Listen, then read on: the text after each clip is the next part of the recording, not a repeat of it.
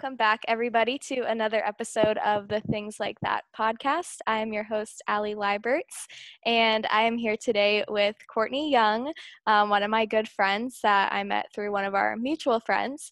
Um, and we just clicked and we can rant about the same things. So I'm excited to have you know, there are some people that you just like truly know. Mhm.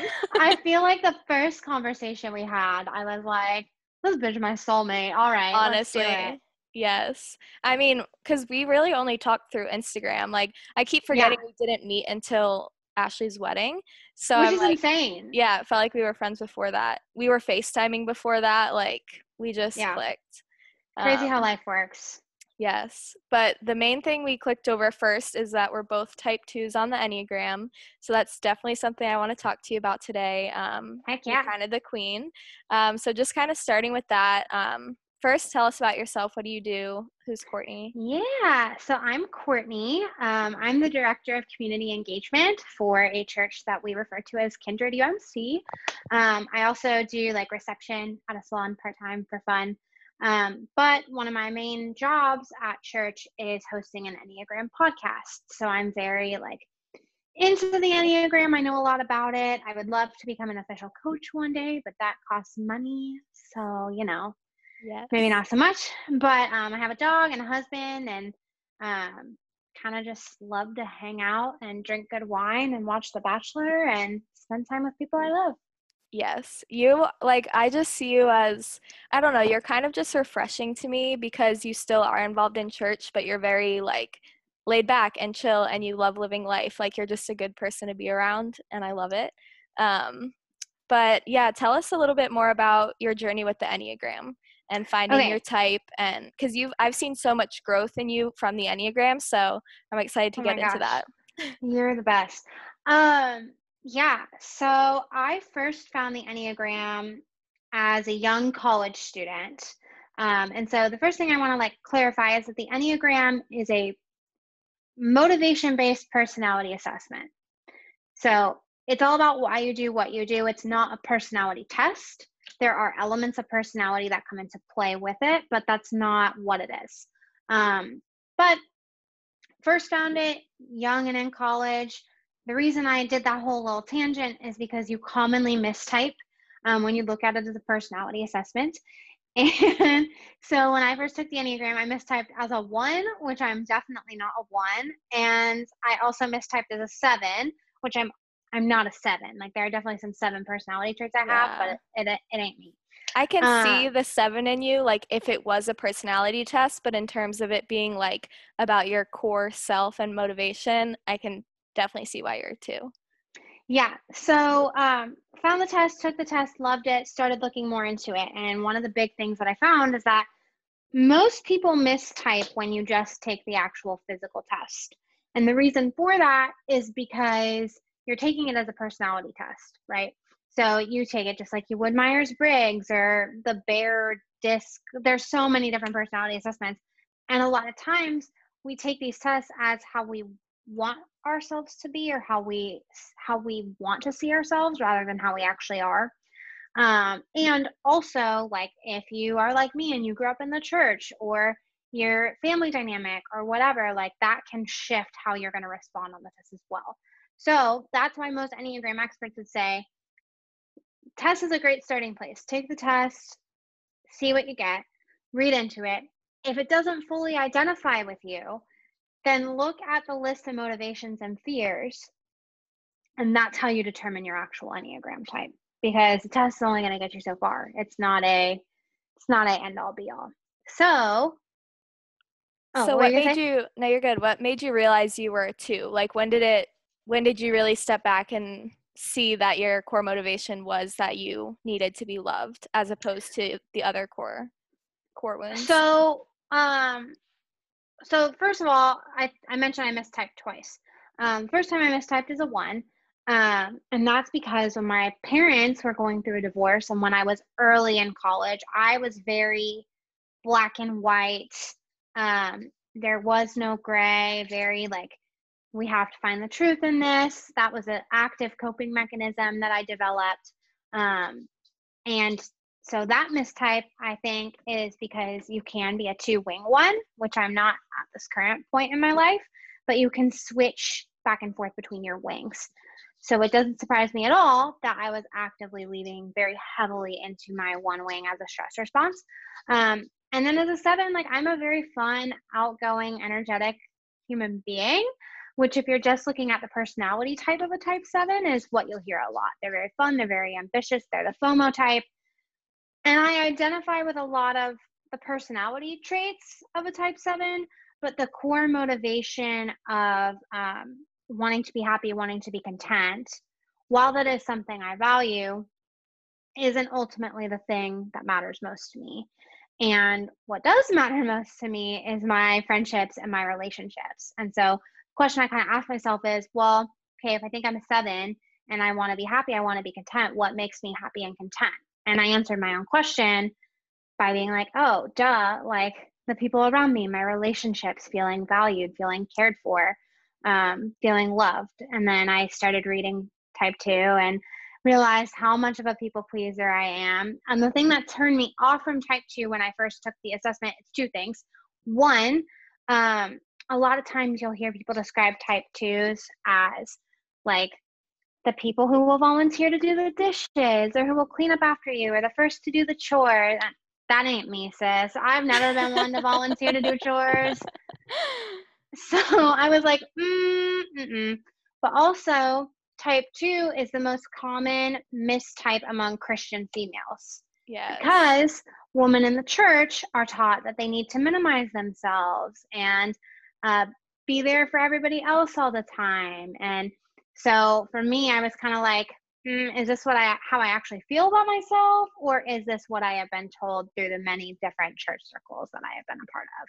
And when I actually did the deep diving and did the work, it was like, okay, like, am I the first to volunteer to do the dishes? No, but that's not what a type two is. A type two is somebody who fears being unwanted, rejected, unloved, and that is me to a T.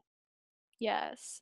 How have you and I know you've done a lot of work on yourself over time with this, but how did you first kind of see that manifesting in your relationships? Like being a, a type two who didn't, you know, develop healthy boundaries yet. How were you in your relationships? Like, yeah. how were you handling surviving that? Um, honestly, I was very self minimizing. Um, a lot I was the kind of person who, because of what had happened in my family dynamic and with my dad and growing up, I just wanted my friends to love me. Um, and I just wanted to be like the center of my friend groups. Like it really mattered to me that I was planning all the events and I was everybody's friend. And even though I wasn't necessarily like popular in high school per se, like I was absolutely probably one of the most social people you've ever met. Um, and so as I started to develop friendships and relationships, in college and even up until probably a year or two ago, um, I realized I would minimize in little ways. And it would be things like, like you might ask me where I want to go for dinner. And my response would be, oh, whatever you want. I don't care. But I did mm. care. Yeah. I did care and I did have an opinion. Or like, like this is a great example. So this weekend I was in Dallas with my brother and sister and they wanted to go get Indian food. And I've never had Indian food before. And I was really nervous about it mm-hmm. because my brother and sister in law, my brother in particular, really likes out there things. Now, I know like Indian food doesn't seem like a crazy out there phenomenon for most people, but I don't like spicy food. And so they were like, yeah, let's go get Indian food, da da da. And I was at first kind of like, yeah, go with the flow, cool, okay. But in the back of my head, I was having like, um, like second thoughts about it. Like mm-hmm. I was mm-hmm. like, this, I, I feel anxious. I, what if I don't like any there? Am I being ridiculous? Should I just go with the flow? So I'm very proud of myself because we did still go to get Indian food, but I did vocalize my skepticism. And I said, like, hey, I'm open to this, but I'm a little skeptical about it mm-hmm. because I mm-hmm. don't like spicy food. So there's a good chance I might not find something I like here. And they were totally, yeah, no worries. If you don't like something, we can go somewhere else. Like, it's not that big of a deal. But even a few years ago, I wouldn't have even said that. Right.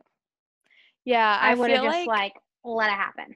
I feel like that seems like something so simple to other people, but to a type 2, it literally puts you in such an anxious point where it feels like the end of the world to speak up about that because it genuinely feels like if you voice your opinion, people are going to be like, wow, like you're such a burden. And so just right. little things are such wins for type 2s.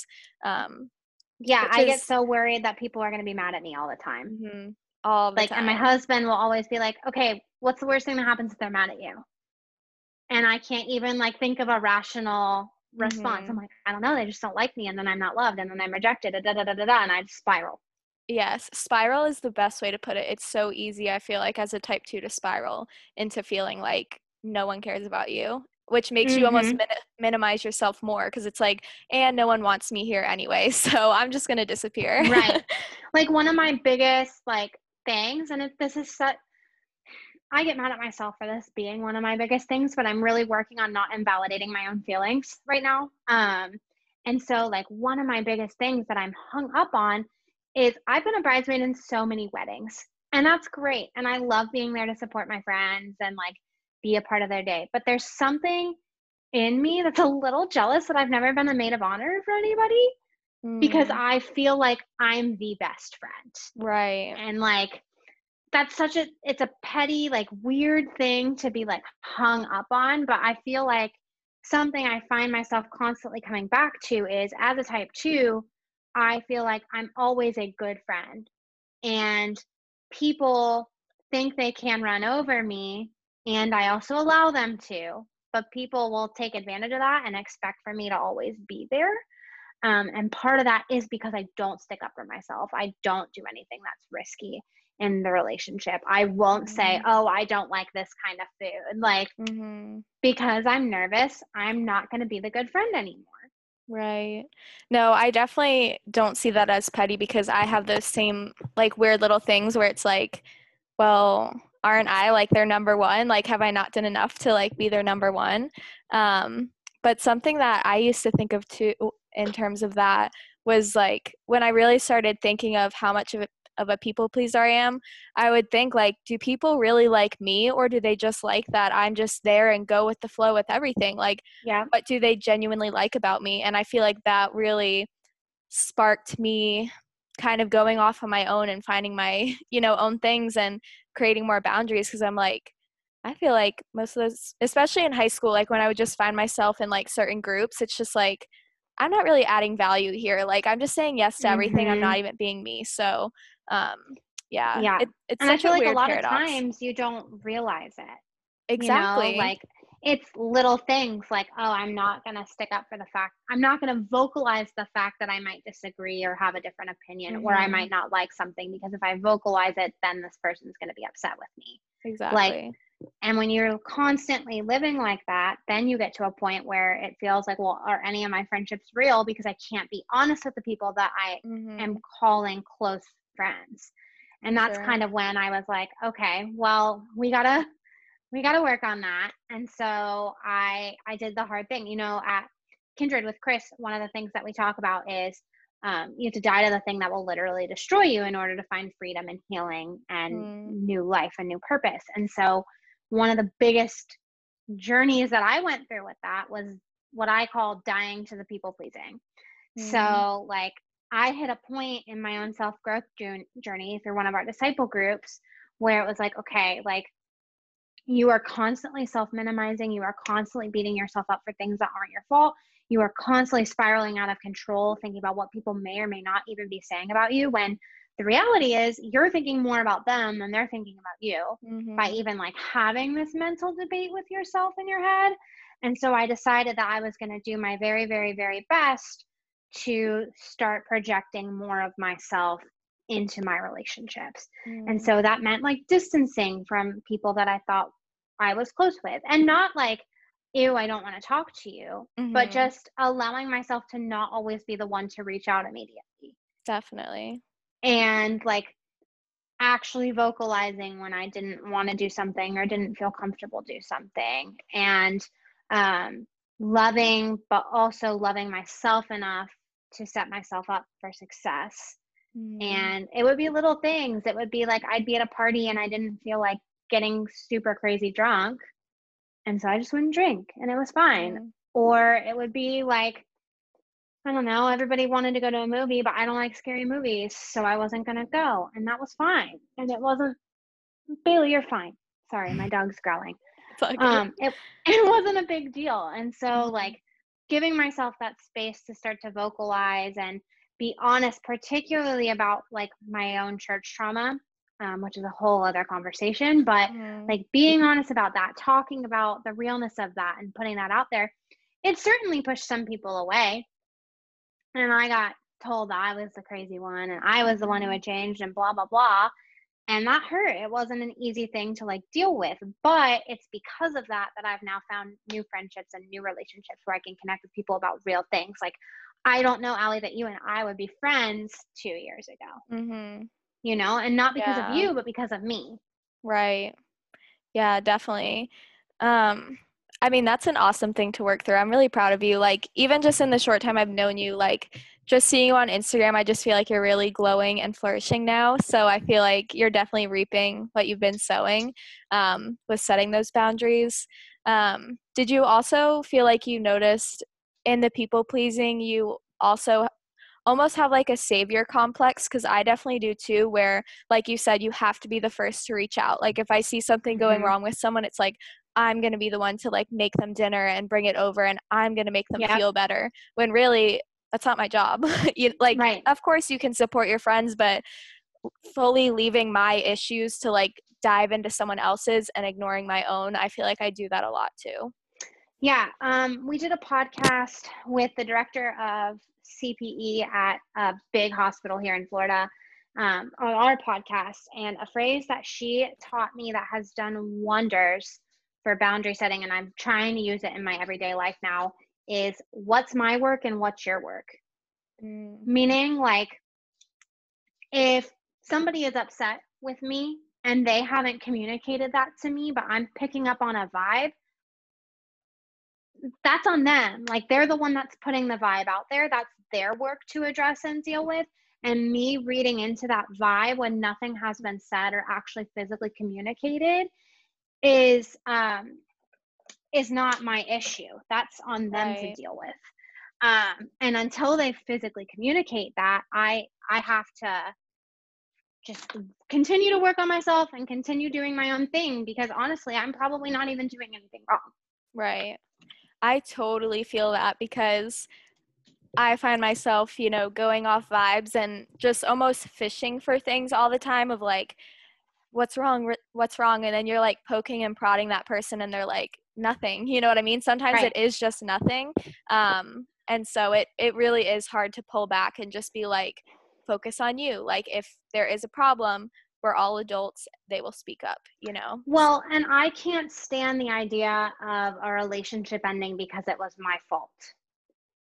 And that's something i've had to really confront too so if i can do things like bring dinner feel out vibes or ask them what's wrong and be proactive about it then i've done everything in my power to make sure that that's not my fault Definitely. but again number one who is that for? Is that for me or is that for them? And are there better, more tangible ways and things that I can do to show myself that it's not my fault?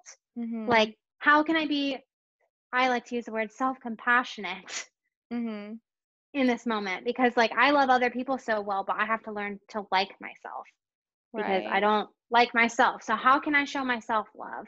Because that's going to be the only way that I realize that no, this isn't my fault. But then, two, like, again, that's their work to do. Everybody has internal work that they need to do, things that they need to work on, their own coping mechanisms. That's life. We're humans, we all have mm-hmm. them.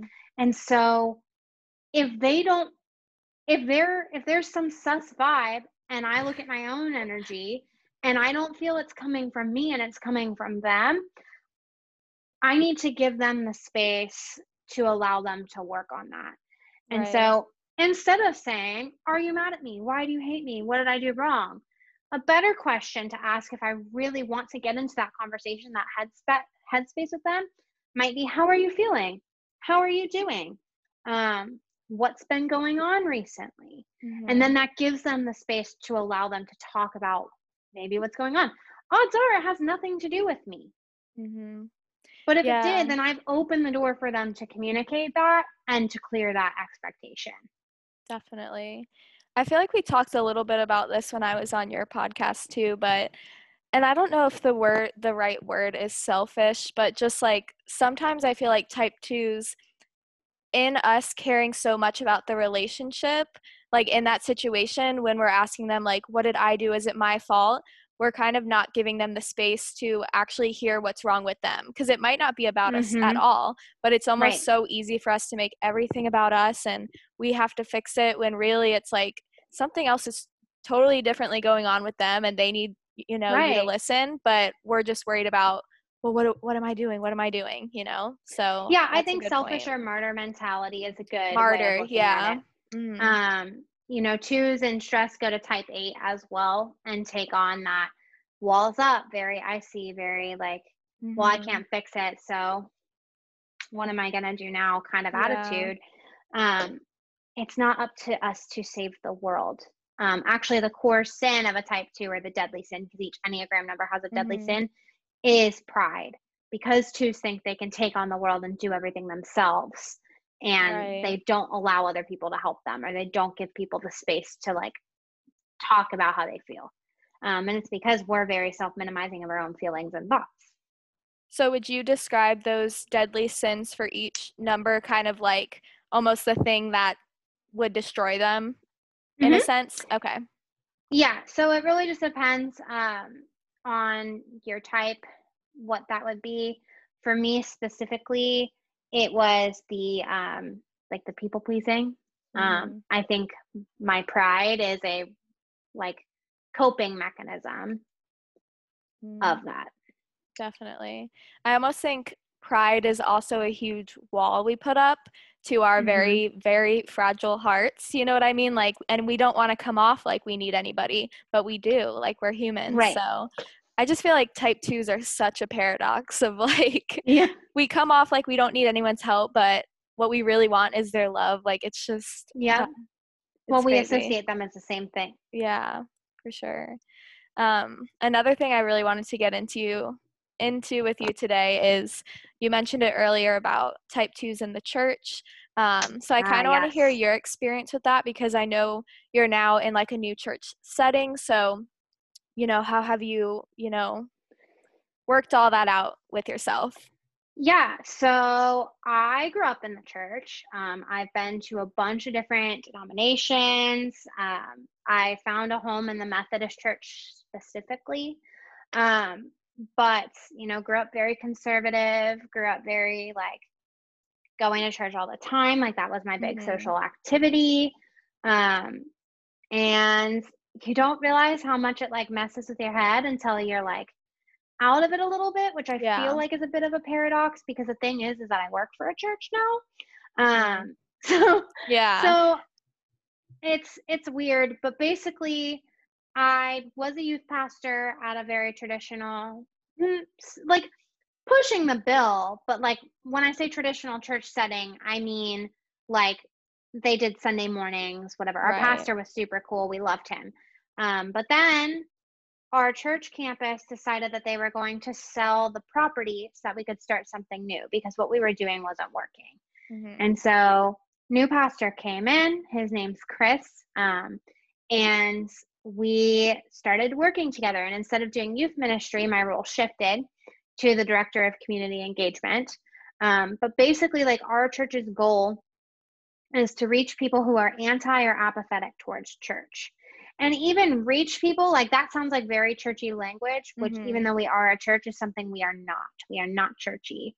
Mhm. Um, one of our like our thing but when I say like reach people, I mean like we just want to get to know people for where they are. Like right. one of the things that we say is that we're in each other's lives and we genuinely mean that. Like I want to know you, I want to know your story. I want to talk Mhm. about um, what your journey has looked like. I want to help I want to help you stop coping and start healing. Mhm. Um, and so it's very affirming and positive and loving to everyone of every religion, no matter what you believe, which is very different than most traditional churches that I have been in growing up. Mhm. Um, but being in this kind of setting and working with Chris really forced me to confront some of my own issues with the church. You know, as a Christian, one of the realities that we accept is that we be, if we claim that we believe in God, like we believe that, you know, when a child gets raped, that God was there, God was present in the room, he saw it and did nothing about it. So, how are we supposed to like deal with that? Yeah. Because it's those kinds of things that are pushing other people away. And I think something that a lot of Christians do is they run from those harder conversations because it's not as comfortable or fluffy and it's not the we all go to mm-hmm. heaven when we die conversation. Mm-hmm. It's a it's a much harder, much harsher reality. Um, sure. about who God is and where we come from. And so, you know, kind of taking all that into account, I realized that we talked met earlier about my people pleasing, self minimizing. Well, I did that for the church for a very long time, and that led to some emotional abuse, some um, trauma from church being in people's sex lives when they shouldn't have been. Mm-hmm. Um, that I really needed to confront and deal with, and actually wrestle with the fact that like bad things happen to everyone, including Christians. Like, I'm not exempt from bad things happening to me because I believe in God. And also, not only do bad things happen, but God sees these bad things happen and maybe doesn't do anything about it. And so, how am I going to deal with that? And so, being in a space where I've been able to like really process and do my own work about how I feel about the church, how I feel about God, um, one of Chris's big things was a challenge to me to be angry at God for what yeah. happened. Mm-hmm. And I had never heard that before. I was like, what? Like, no, I've never been angry at God. Why are you asking mm-hmm. me that?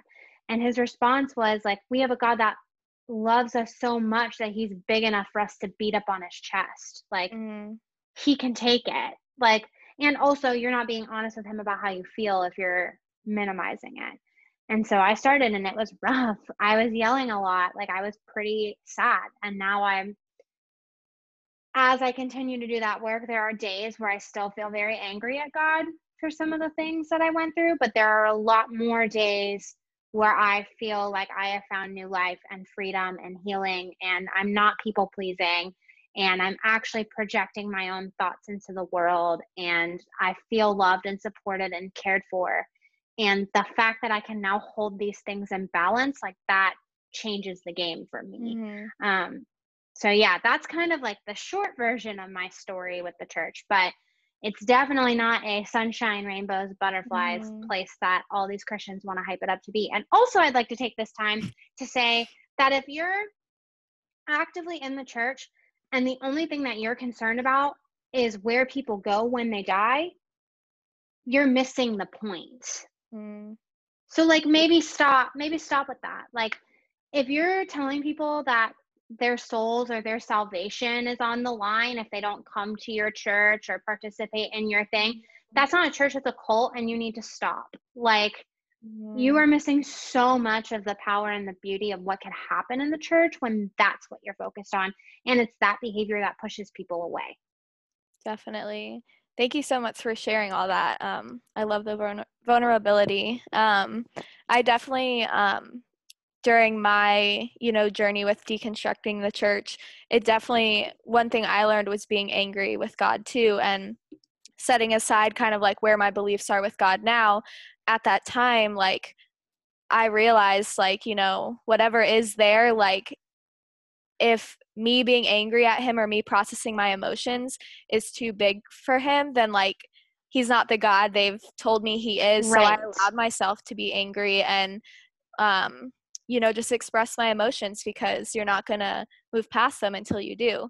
Um, right. and i think a lot of it is that you know that fear aspect of you know people are so set on just like wanting to go to heaven and not wanting to displease god and it's like showing your emotions if that displeases god like we have a bigger issue you know what i mean mm-hmm. so right um, yeah i definitely agree on that for yeah. sure um how was um, kind of like getting back into church, like with your new um, kind of church with Chris, how have you felt differently than, you know, growing up? So I think one of the like easiest examples of this is people like when you're in a more traditional church setting, people will always say, like, oh, I go to Bible study to talk with people that feel similarly to me so that I can grow my faith. And one of the biggest shifts for me has been, oh, I walk into Bible study and everybody looks differently, thinks differently, feels differently than I do. And that's how I'm growing my faith. Mm. It it's way less about like being like almost like fitting a mold is, and more yeah. just figuring out who you are and getting through that shit like right and like it's the thing is is like oh, a lot of what shifted is like instead of saying what i want think people want to hear or like giving myself the easy churchy biblical answer i'm starting to now wrestle with the harder biblical truths that i have to come to terms with if i'm going to claim that i'm a christian and having actual discussions about my own shit and the stuff i need to work through mm-hmm. and being honest and owning up to those things so like for example a lot of times when you're in the church they'll talk about like holding people accountable. And that mm-hmm. holding people accountable usually comes with very churchy answers like, I'm going to hold you accountable to praying every single day because mm-hmm. prayer is an important part of blah, blah, blah. And this is like, saying, this is triggering my flight or fight right now, like I'm from like teenage Bible study. right. I'm not, I'm not saying that's not important. Like mm-hmm. to some people, prayer is a very important part of their faith journey. And for me, prayer looks a lot different than like traditional sitting with my hands folded and talking to God. Like I talk to God when I'm outside, right? Just like in my thoughts. It doesn't have to be this churchy, like tie it up with a mm. bow on it kind of mindset. And so that's what a lot of people will say, like mean when they're talking about holding people accountable. For me, because I almost said it's like there's no accountability, but that's not true because there is. But the things I'm accountable to now are showing up and being my most present whole self. Ooh, it's bringing my that. full self to the table. It's true. Um, allowing myself, like looking at little Courtney, who was hurt by her dad and her parents' divorce, and seeing that people pleasing coping mechanism and giving that little girl a hug and allowing her to spiral and feel how she feels because even though she knows it's spiraling like sometimes th- those emotions have to be released in some way mm-hmm. accountability is going to the boxing gym and giving myself an outlet it's actively confronting my own shit it's not mm-hmm. oh we're going to make sure that you're praying five times a day and not saying the fuck word like yeah. that's not what it is and i think that people like mix these two things because one seems very fluffy and comfortable and easy and the other and is virtuous. a lot harder. Mm-hmm. Right. This is virtuous and good. This is also virtuous and good, but it's way harder. For sure. Yeah, I think I love how you mentioned how the accountability changes um, because I think a lot of people and a lot of the problems in the church come from like they kind of demonize humanness so much and you want to be so much like God to where they forget we are still humans. Like we need mm-hmm. therapy, we need to go to boxing as an outlet. Yeah. We need to, you know what I mean? Like it can't just be praying five times a day and because you checked off those boxes, your anxiety is going to go away. Like, you know, it's right. going to take that deeper work and that's okay as well. So I yeah. love that. Prayer's great and all, but uh prayer's not going to keep you from getting anxious in the middle of the night. Yeah. Mhm for sure. Yeah. Oh my gosh. I it's so crazy to think back to the days of like being in like, you know, the cringy Bible studies of just like it's like what the fuck are we doing? Like, you yeah. know what I mean? Like texting each other and being like, I saw what you posted on Instagram and like you really shouldn't wear a bikini like that. You know what I mean? Like that is not going to get you anywhere. like, I'm of the opinion that the church needs to get the hell out of people's sex lives. Honestly, um, because I don't think they do a good job. I don't think we have the appropriate resources to actually help people in that area. I don't think we, um, in general, are people in general, not even just Christians, but people in general have a hard time with hard conversations. Mm-hmm. Um, we're not like that's something you have to actively work at. You have to actively work at genuinely listening. We call them our core axioms at Kindred, but like Mm-hmm. Things like making requests, not demands, bringing your whole self to the conversation, um, asking questions with curious empathy. Like these are things that do not come naturally to human beings. Not at all. There's something you have to actively work at and work on.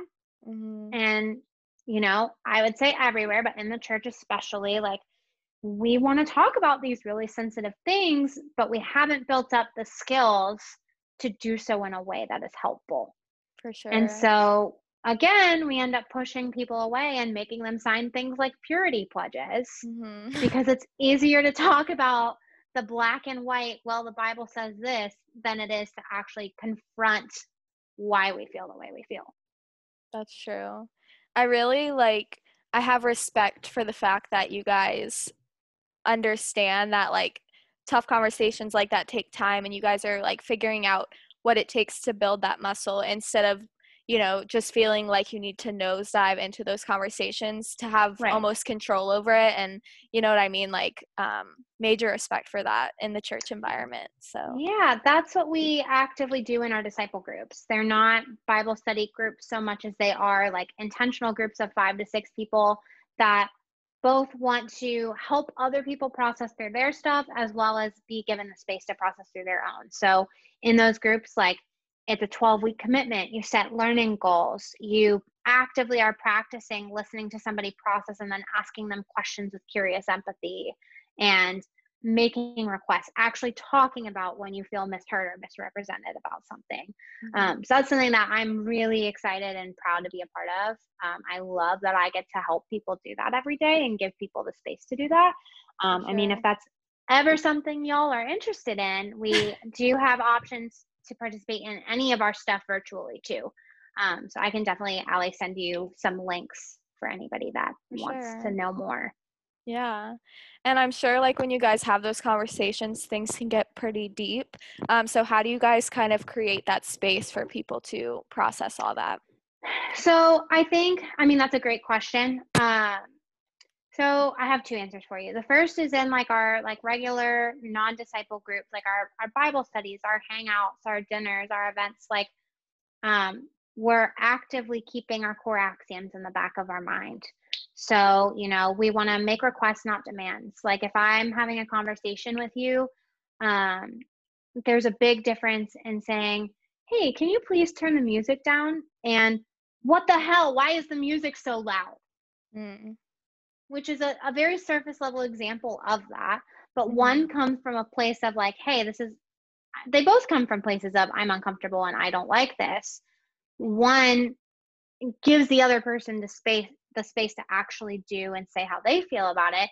And the other is very demanding. It's very like, I'm going to be in control. I have to, da da da. Um, asking questions with curious empathy, like genuinely trying to listen to understand the other person rather than listening to respond. Um, a lot of times it's a lot easier to think about what we're going to say next or try to fix the problem for the other person. That's not what people want.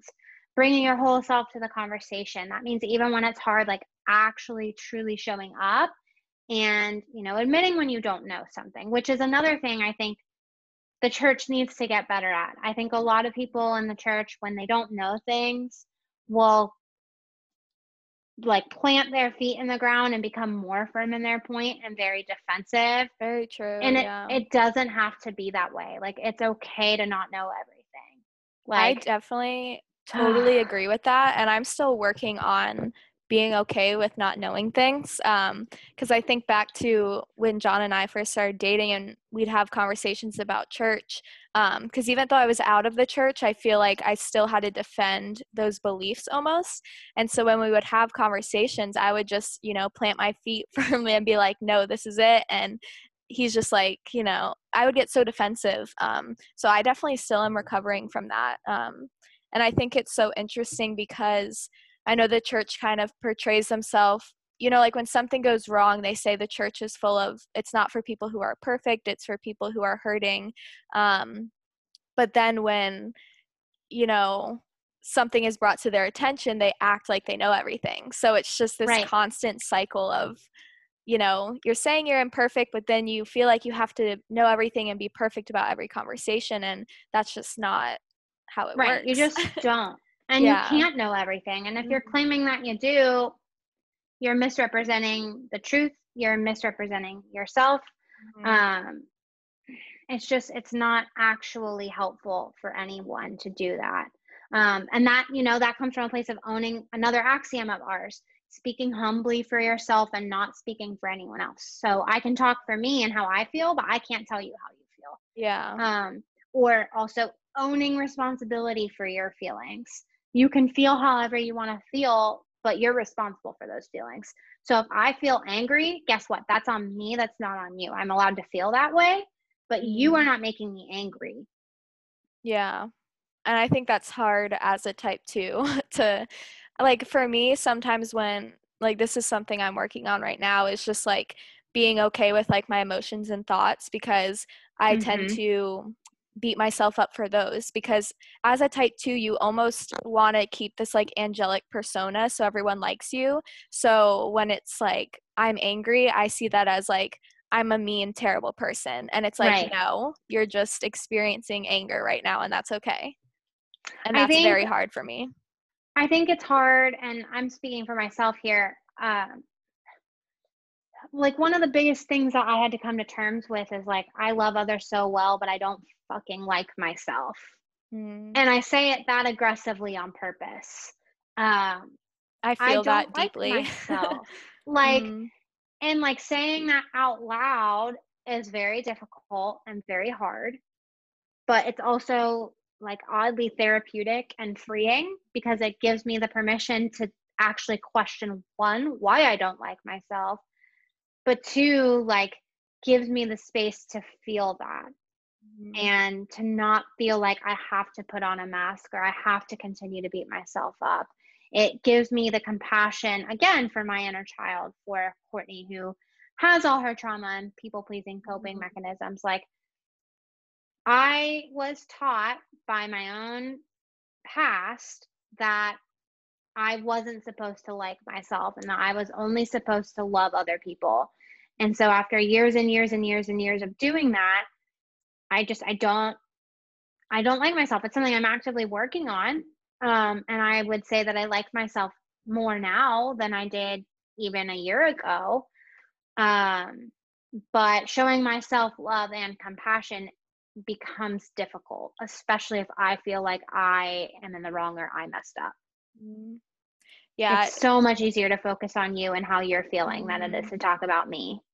Definitely. It's so hard to own those emotions and sit with that and also not try and fix it right away too because I'm I'm the as much as I try and fix other people quickly, I try and do it to myself too and not everything is fixable in in a night. So, Right. do you feel like your fitness journey has helped you on that journey of liking yourself more? 100%. So I have lost 45 pounds over That's the course of a year. Thank you. Um, and, you know, my mom was always like, you got to try Weight Watchers. You got to try this. You got to try it. You got to try it. And I finally was like, okay, I'm going to try it. And the reason I made that decision was because I had said to myself, okay, this is a tangible way that I can show myself self care and self love. Like doing this, like Mhm. deciding I'm going to lose weight and deciding that I'm going to like become healthier. The only person that can do that for myself is me. No Mhm. one else can do it for me. I can't do it for anybody else. I can only do it for myself. And so it's going to be up to me to set boundaries, to stick up for myself, to um, not be afraid of prioritizing how I feel.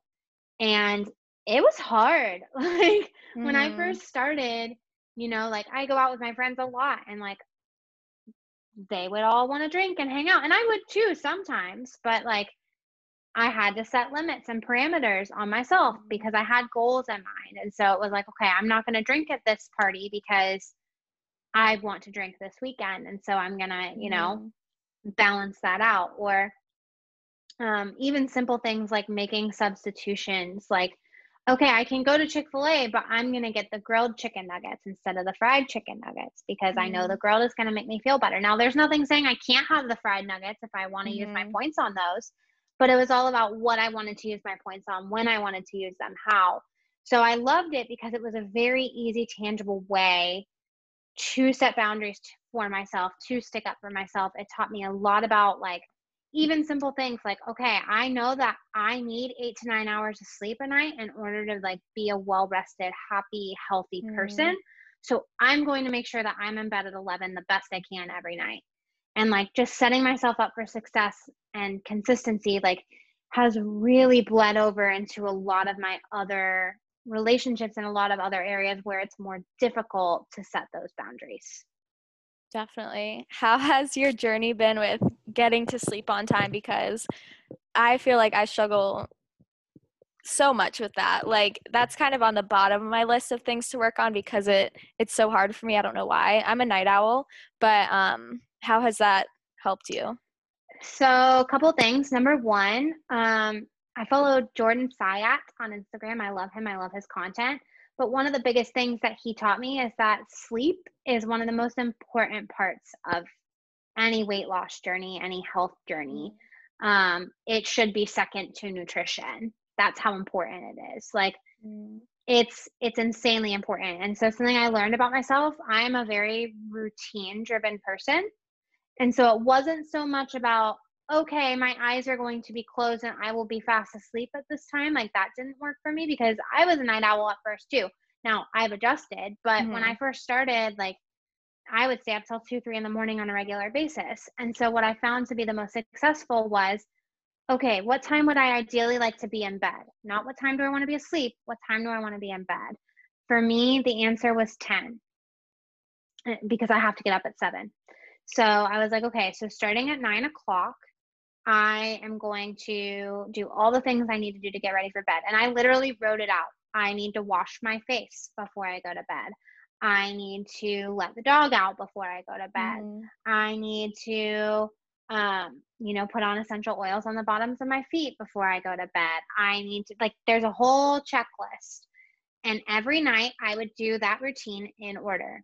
The other big thing that I think really made a difference was after nine o'clock, I do not use my cell phone. Mm, so That's we get so fucking hard for me.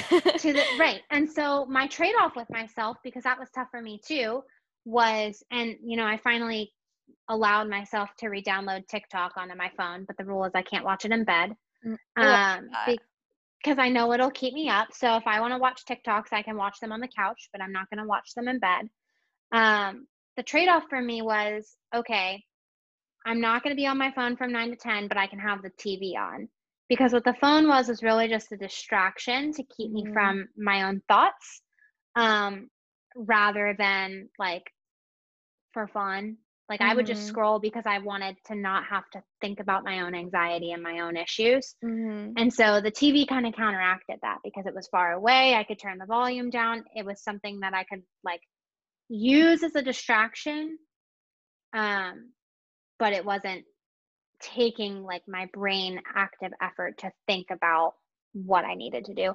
And then Definitely. I also highly suggest following your chronotype, um, which if you don't know what, what that, is, that is, I'm gonna I'm gonna send you the link. Okay. Um, but it's another test. Uh, there's four chronotypes. Everybody is one of them, but basically it gives you like an ideal sleep schedule mm. and an ideal like daytime routine. So I'm a bear chronotype, which means that I rise and wake like I sleep and wake up with the sun.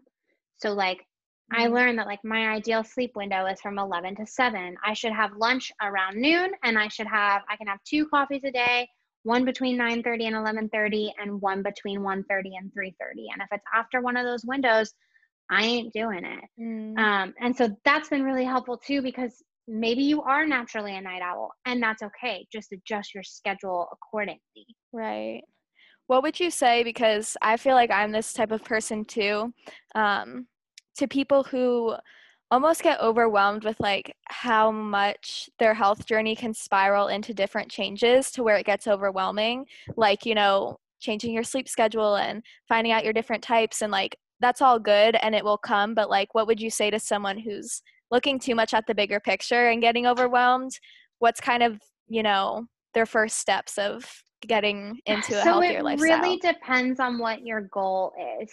Mm. Um, I'm going to talk from a weight loss goal because that was mine. Mhm. And so I was really overwhelmed at first. And one of the big reasons why I didn't do it sooner is because, again, being a type two, for me, starting Weight Watchers and taking control of my own health, this is, I roll my eyes every time I say this out loud, felt like a big sacrifice Mm. because giving up, like being able to eat whatever I want and going out to eat all the time, meant that I couldn't spend all that time investing in other people. That's such a that's such a old Courtney thing to say. Courtney now, Uh-huh. I know you wouldn't ever say that. But it's I look back on myself and I'm like, what? Why would I? I don't want to eat healthier because I'm genuinely concerned that it's going to affect my relationships with other people. That's insanity. And I use the word sacrifice specifically because that's what it felt like. It felt like by prioritizing myself, I was making a sacrifice. And that Mhm. script needed to be flipped. So for me, when I first started, I needed the structure. So a lot of people will do calorie counting, um, but I highly, highly, highly re- recommend Weight Watchers. If you aren't looking to lose weight, you can set it to um, like a maintenance mode and just Mhm. track, but it kept it really simple. I didn't have to think about it. Now I don't even use the app and I know points for things and I can kind of like track that in my head. But starting there will give you something tangible to actually like work on. Um, and it's easier than just trying to do it yourself, I found, because having a system and having something that I like was tracking and like watching, like it just simplified everything. So I Mhm. didn't have to stress about it. Definitely. Yeah, I love watching your journey on Instagram. I'm gonna put your Instagram in the show notes um, because you have your fitness one as well. But I don't know, just like your glow with everything, like it motivates me because um, I actually wrote down my goals and sent them to my friend the other day. She's gonna like, we're kind of gonna be each other's accountability partners. Um, I love it. just because my goal is to my long-term goal is to have um, less painful periods because i've been there before when my health was at its best but with covid and everything it's just Right. tanked um, and i was using that as an excuse for a while. Like definitely you know it was a hard year but now i'm like i can't keep feeling shitty. Um, so that's my long-term goal but my short-term goal is to just have the energy for the new things coming up in life like moving and things like that. So I'm going to be focusing on the food I'm eating, making sure I move every day, and then water because I've just been lacking all of that. So seeing how For good you feel makes me be like, I can do this. So for me and how I would answer the the food thing, again, I'm gonna push Weight Watchers. Um, not because anyone needs to lose weight, but just for the structure. I also really like the Lose It app and tracking calories and protein. Um, because if you track calories and protein, everything else will fall into place. Um, so that's what I'm doing now. I did Weight Watchers for a year and loved it. Um, now I'm kind of shifting to more maintenance and body recomposition and not weight loss. So I'm doing calories instead. Um, moving every day, find something you love. For me, that was boxing. And Yeah. so, like, once I figured out, because, like, moving every day doesn't sound like that daunting of a task, except for if you freaking hate the thing that you're doing yes. it's never going to happen. Mhm. And so I was someone who hated working out, who hated run, like I couldn't run a mile, like Me either. it wouldn't be me. You can miss me with that. And so I tried boxing and that's been so great just like mentally too because it's a mental release as much as it is a physical release. But that could be any number of things for you. It could be Mhm. dance, it could be going on walks, it could be I don't know, Zumba, it could be running, Yeah. it could be I yoga, whatever that is. Yes, my yoga, and I just bought a trampoline, and I've been doing like trampoline saw that. workouts. like, That's amazing. so, like find something you love. And then with the water, my biggest trick for that, and I swear by this, was I when I first started Weight Watchers, one of my big goals was I need to be drinking a gallon of water a day. So I bought myself a water bottle. I bought myself a hydro flask. yes, got it in I the love exact- hydro flask. I got it in the exact color I wanted. I got the exact lid I wanted. I got stickers for it and I made it really cute. And that motivated me to drink the water. Mhm. Because if I was going to invest money in my water bottle, I was going to use it. yes, And then, so I, I swear by that trick. Like, get yourself a water bottle, make it cute. hmm Yeah, when I bought water. my Hydro Flask, John was like, Did you just spend $40 on a water bottle? I'm like, It matters. The water bottle matters. Like, it has Yep. to be cute. It has to be like easy to drink. Like, that's the only way I can do it. So, Yep. That's my that's my biggest trick. Get yourself a water bottle you actually like. yes. Well, I've loved having this conversation with you. I, Yes. I just love our energy together. We can just get hyped up about the same things. That's Um, great. So yeah, thank you so much for coming on. Um, do you want to share course. the places where people can find you on Instagram? Yeah, so you can find me on Instagram at Courtney J Young or uh, choosing Courtney with two Y's. Um, and then if you're interested in any Kindred content, Enneagram content, anything like that, um, we host the Kindred Spirits and Enneagram podcast everywhere you get podcasts. Um, and then you can also find us on Instagram or Facebook at Kindred UMC. Awesome. I will put those in the show notes as well for anyone who would like to go check Courtney out. Highly suggest it. Um, and leave a rating or review if you enjoyed this episode. And thank you again, Courtney, so much. You'll probably be on here again in the future. thank you so much. I will talk to you soon.